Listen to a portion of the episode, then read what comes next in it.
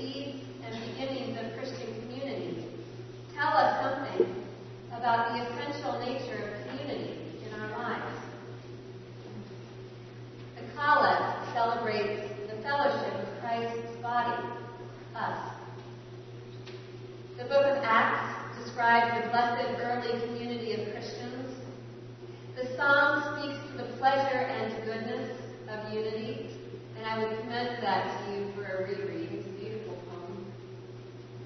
First John speaks of the joy of spreading the good news among gathered people, and it speaks of the light that we walk in when we are together. In the Gospel, Jesus returns to his friends, his most intimate community, and when they are shocked and confused about the fact that they thought he was dead, and now he's standing there in front of them, he said to them, Peace be with you. Words of both comfort and forgiveness. Forgiveness because in his greatest hour of suffering, most of them deserted him. Comfort and forgiveness, I think, are two of the great graces of community. In light of all of this, I keep thinking of an Einstein quote, which paraphrased goes something like this. From the standpoint of daily life, there is one thing that we do know that we are here for the sake of one another above all else.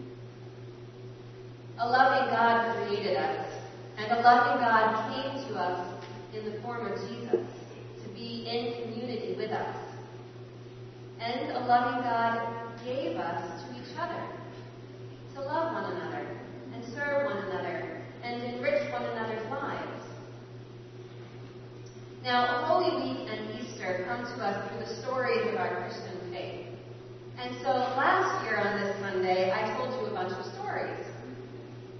Bear with me while I do so again. Here are three stories. This time, stories of community. Story number one. We have a raccoon living in our backyard. He is out all day long in the bright sunshine and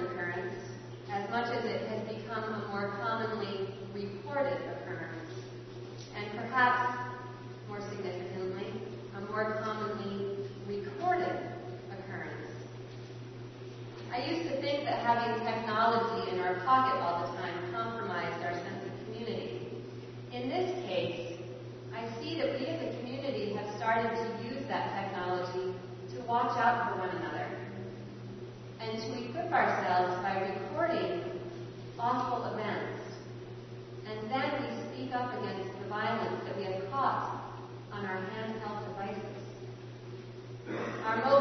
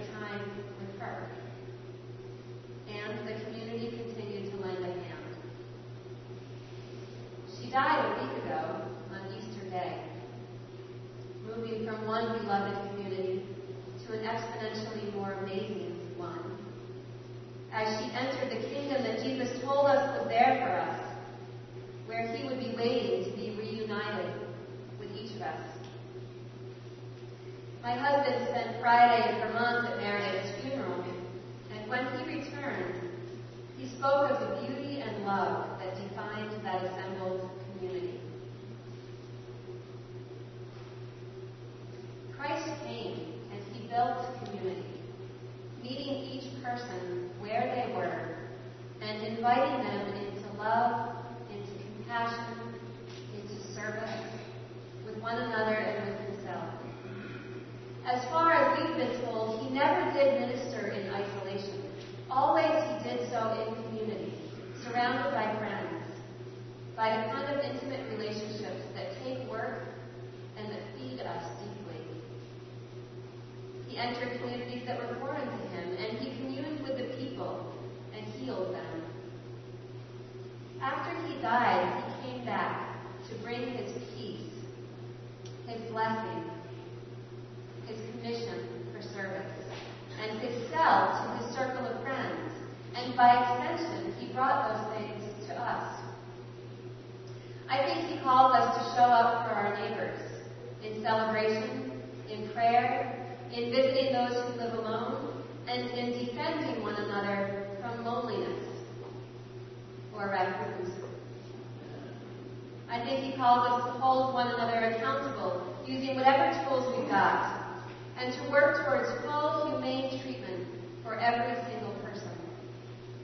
I think he calls us to stand up and offer up whatever we've got when any one of us is hurting or sick or dying or grieving. From the standpoint of daily life, there is one thing that we do know. One thing that Jesus kept teaching us that we are here for the sake of one another above all else. Throughout the Easter season, our readings will point to this as we hear of the birth of the church in our post resurrection world. And we will be reminded again and again to build community and to heal the world by entering into the world in